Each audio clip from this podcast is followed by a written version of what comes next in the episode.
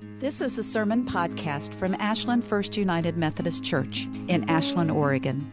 Visit us online at ashlandmethodist.org for more sermons like this, church information, and how to get involved.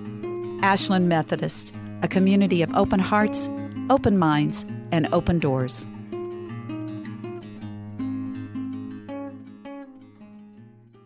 Acts is a storybook uh, in many ways. Uh, Luke writes telling us the story of the brand new faith uh, that is called uh, Christian. These are the first Christ believers. This was before we had the um, more uh, intricate theories uh, uh, uh, and understanding of theology, the, what we call Christology, our understanding of who and what is Christ this very raw book that just speaks about the power that they see in Christ and invites people to join the movement, to be swayed, to be moved by the miracles and the signs that they are seeing.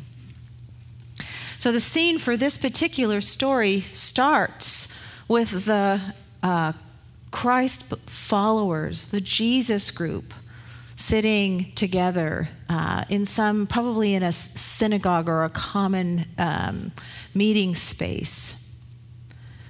They were bereft because Christ had been crucified. It had been five weeks. They were, in fact, in the midst of the Feast of Weeks, the Jew- uh, Judean festival uh, that celebrated the gift of God of giving them Torah. So here is the day of the established law of the Judeans, this understanding of how God speaks to the Judean people and calls the Judean people into faith.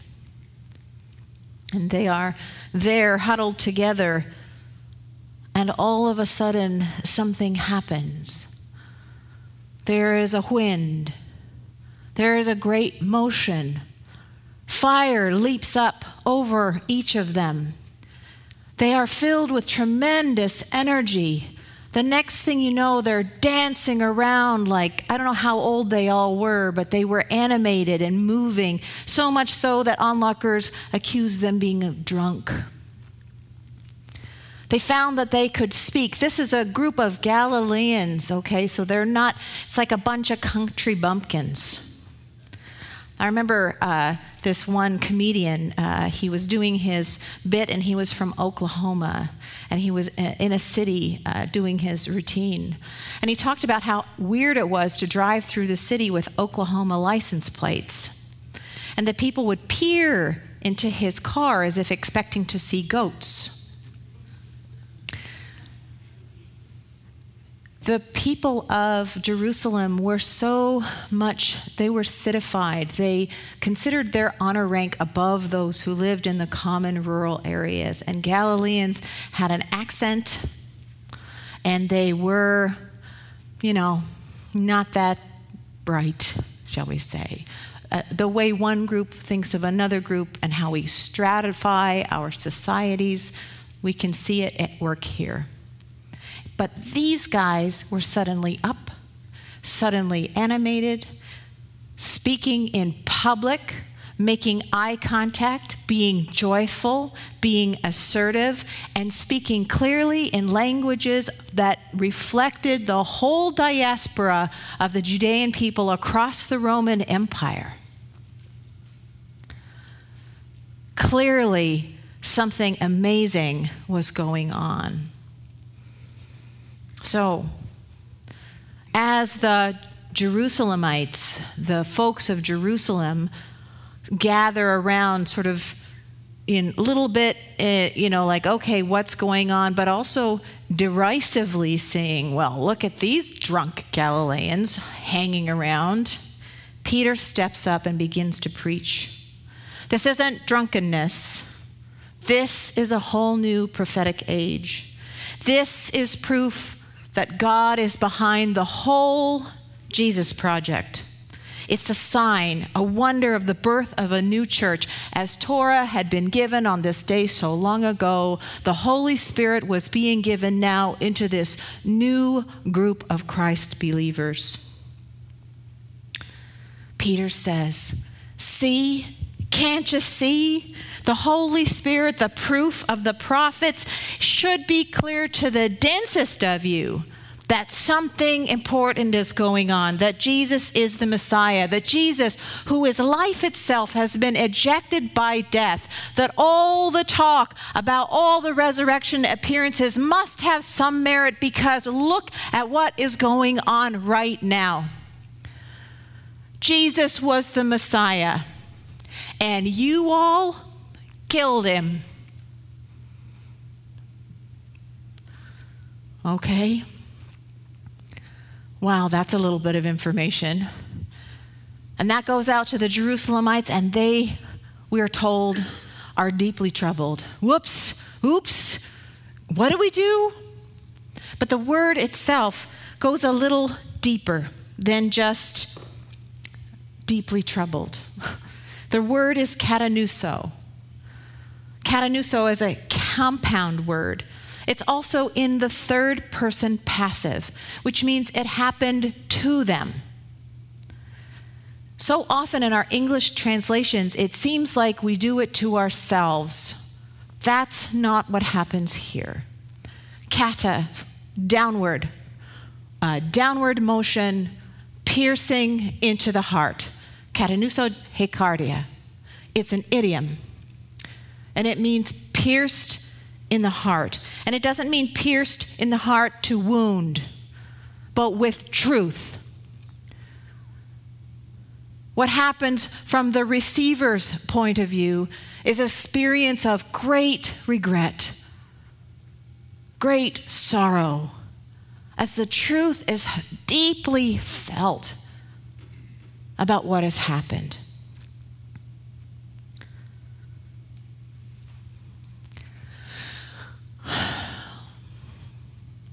So, in looking at this word, we break up the compound and we get even more nu- nuance. So, nuso is can mean a few things. That idiom that pulls out, nuso can be pierced, stabbed, gouged. It can also uh, be to see what's inside. What's, what's going to be what are we going to see inside the heart here of those who have received a sort of stupefying blow? A blow that has created a little bit of space, shaken them loose a little bit. What's inside? What are they going to do? Will they be moved? Will their hearts be changed? Have you ever done this as a human to another human? I know that uh, I have this wonderful relative whom I love who is a very staunch climate denier. There's no point reasoning with him. There's no point sharing my experiences and trying it that way. This person is just convinced that it's all just a conspiratorial lie designed to do something that I'm not sure. Sometimes we build up these walls Defensiveness is hard to breach. Sometimes our brains, they want to create order and they defy what they see in order to do it. And here's the kicker for some humility is all of us do this. Not just this relative that I sort of mourn for and wish I could just pull in. I do it too. And sometimes it takes a short, sharp shock to break us out of what we have closed off and open up a moment that we could maybe step into and be changed or step into and do something else. Because even though I am not a climate denier, I don't have all the answers or understanding either. I'm not a scientist. I'm not a, um, I'm not God. I'm not a cosmic everything seer. We may have some of it right. We may need to nuance some of it in five years as we learn more. But nonetheless, we should be talking in community about how to be responsive to what is real. And when we can't do that together, it brings everything to a halt.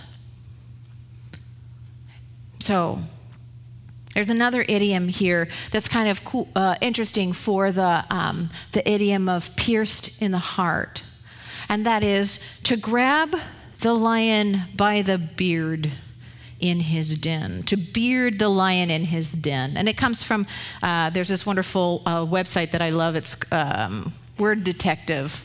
And the gentleman on Word Detective says, well, it's a mix of when young David talks about the story of how he would defeat the predators who came after the sheep by either scaring them off, and if they wouldn't be scared, he'd grab them by the beard or the jaw and, you know, dispatch them. And that showed his bravery. It also sort of mixes it up with Daniel and the lion's den. And it means to sort of pull somebody in on their own turf, to challenge them on their own turf. So, in a way, the Holy Spirit beards the lion in his den by grabbing a hold of the folks in Jerusalem who think they have it all figured out, who think and believe that their crucifixion of Christ was because it was needed, because Christ was apostate, because there was rabble rousing going on and it was not loyal to the temple. They didn't do it because they were mean, wicked, evil people, no more than we're all mean, evil, and wicked but because they believed that that was the right response based on their faith and their understanding at the time. Who here has done something really dumb, or maybe we regret, but we believed was correct at the time? Yeah, I think if we're honest, most of us have to raise our hands here. And we always hope that it's not such a terrible thing that we do. Like, how much crow am I going to have to eat here now when I go back? And do I have the courage do I have the courage to be changed, or am I going to double down and say, well, I'm never going to admit that that wasn't right? Because we do have that choice, right? But there are stakes. There are stakes. When the Jerusalemites figure this out, when the, when the truth that has penetrated through their being shocks them into an awareness to reconsider what they thought they were so sure they knew. To discover that they had chosen Barabbas over Christ. Can you imagine the true regret that they would have experienced? Regardless of all the Christologies that would follow, this was a man who was clearly shown to be holy and anointed, given the gift of following of God, filled with the Spirit of God, and doing the work of God. So, this is a moment where Peter could really stomp them into the ground. Moments before, the Jerusalemites had derided them as country bumpkin, drunken Galileans. After recognizing this, they say, Brothers, what do we do? The language radically changes with that one word, brothers. Suddenly, the drunken country bumpkin Galileans are kin again. This could be the moment where Peter says, Yeah, yeah, well, you know, you're all damned, so too bad for you guys. It's not what Peter does. Instead, Peter demonstrates himself as a true apostle and disciple of Jesus Christ, someone who is on this ladder someone who is working to listen and be present and obedient in the right way, letting go of the willfulness that we want in order to connect with the goodness that God is. And he says, Well, be washed, come clean, and receive the gift of the Holy Spirit. Not grovel and maybe we'll let you have some of it but that the gift of the Holy Spirit is simply there to be received, even for folks who had gotten it really, really, really wrong. So there's hope for us, is my point. Amen. So God shows up and changes everything.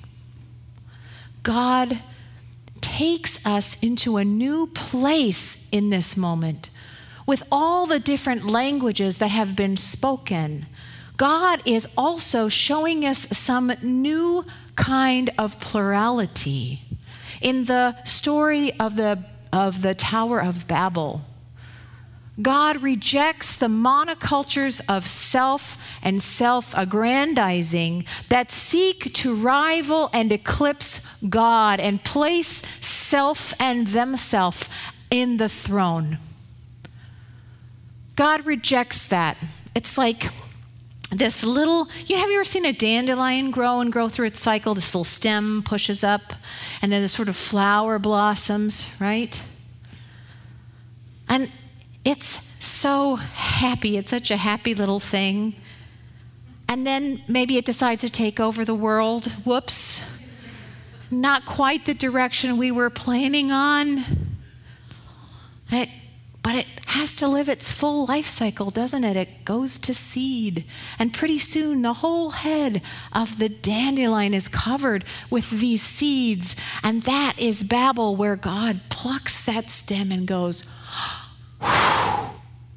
Go on, go out, be different from each other, learn different languages, have different cultures, have different experiences. God delights in those differences. How many people have seen a tree that makes one leaf? I mean, I guess there's the weird asparagus plant, you know, that has the one spear, but even it has other expressions. God rejoices in the plurality. And here we get a new look at how that could look like in a whole new way. This isn't about a new religion. This is about a new way of living. This is a call to koinonia. Koinonia is the, the word used here is koinos Koinos means common, it also means unholy. That'll mess with you for a minute, right? Everything blessed and good is holy, and everything unblessed and not good is unholy. Except that that's not how it's presented here. Instead, there's a recognition that there are common, everyday things that exist outside the temple that are about human life sacred because God has made us, but scrabbly and rascally because we are human. Not everything has to be sanctified. This is not temple work, this is everyday work. God holds us all in common, right where we are, at the unholy places of our lives, as well as the holy ones. We are creating a society in the first book of Acts that explains to us that these folks, these first Christ believers, came together and held everything in common. The public sphere, mealtime. It didn't have to be a holy ceremony for God to be there. It was a call to the, a way of life that was about caring for each other and holding each other in common. I would like to say we excel at that. We don't. We stratify every part of our lives based on wealth, education, complexion, language, birth order, birthplace, in the old days, the kings used to have uh, courts, great courts. Well, there's many places there's still this, and there used to be great fights among the courtiers over who got which place in line, who had precedence, who could walk ahead. There's a lovely uh, little uh, place in uh, John, uh, one of Emma, uh, one of Jane Austen's works, not Emma, where the ladies, the oh gosh, Pride and Prejudice. There's four sisters, and the youngest goes off and does something she shouldn't do and ends up married. But the precedence order in any household at that time was that if the girls are to walk in a line, the oldest goes first, and then the next oldest, and then the next oldest, and then the next oldest.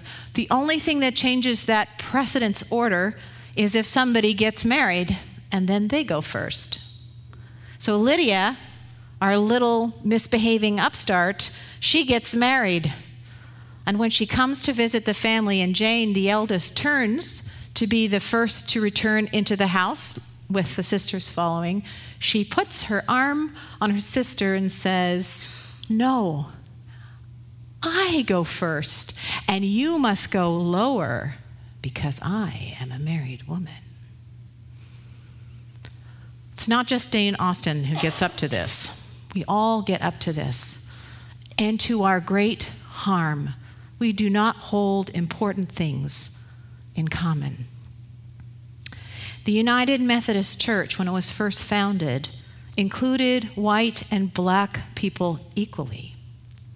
The very beginnings, the very beginnings where prayers were said and circles were formed and songs were sung, it was a shared experience and a shared worship. John Wesley himself advocated that. But as the United Methodist Church grew alongside the nation, things started to change. Pretty soon, there were pews that black people couldn't sit in. Pretty soon, there was this idea that, well, the black people, they're all still us, but they can worship here at this time, and we'll worship here at this other time. There were gifted black preachers at the time who were deeply responsible for building the movement of Methodism. But they began to be denied place and denied precedence. You must go lower. They were not allowed to participate fully in the life of the church. And Richard Allen eventually said, okay, we're just going to do our own thing. And the birth of the uh, AME, the African Methodist Episcopal Church, came after a long lawsuit where the greater church, which was still small at the time, sued the black congregation for their property and their church and tried to prevent them from leaving. You must go lower, you must stay in our control.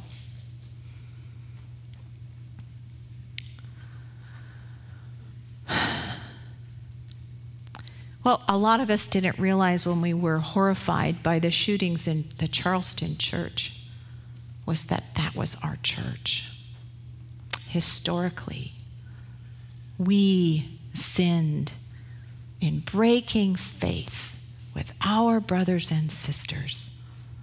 And what happened is we stopped holding things in common that we should be holding things in common.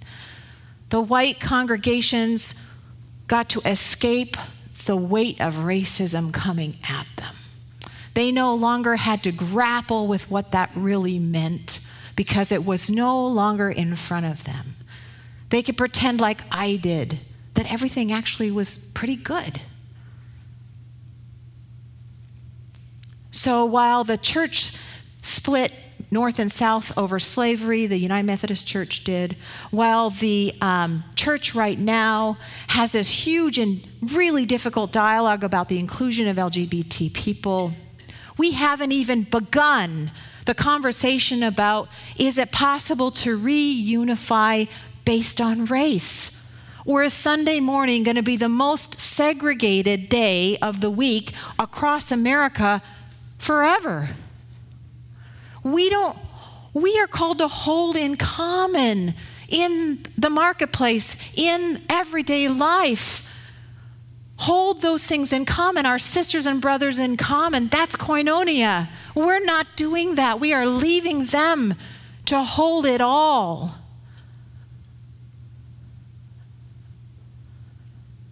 Um, I think a lot of us don't know what to do about that, right? I mean, I think a lot of us had like, if you gave me a checklist, I'd, I'd check the boxes, and I'd, there were some that were scary to me. I might kind of, I really need to talk about those boxes, but I'd be willing to do that.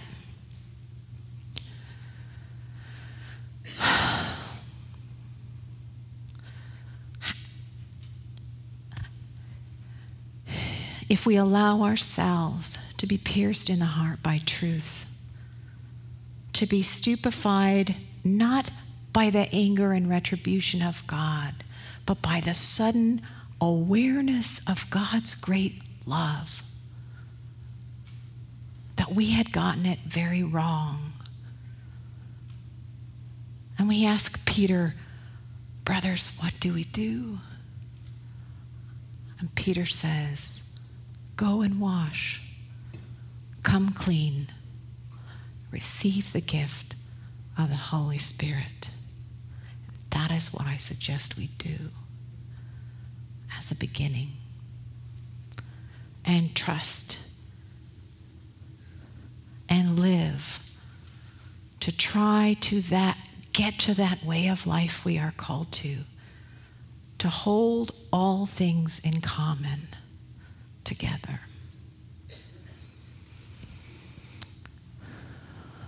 Let us just hold this moment for a minute.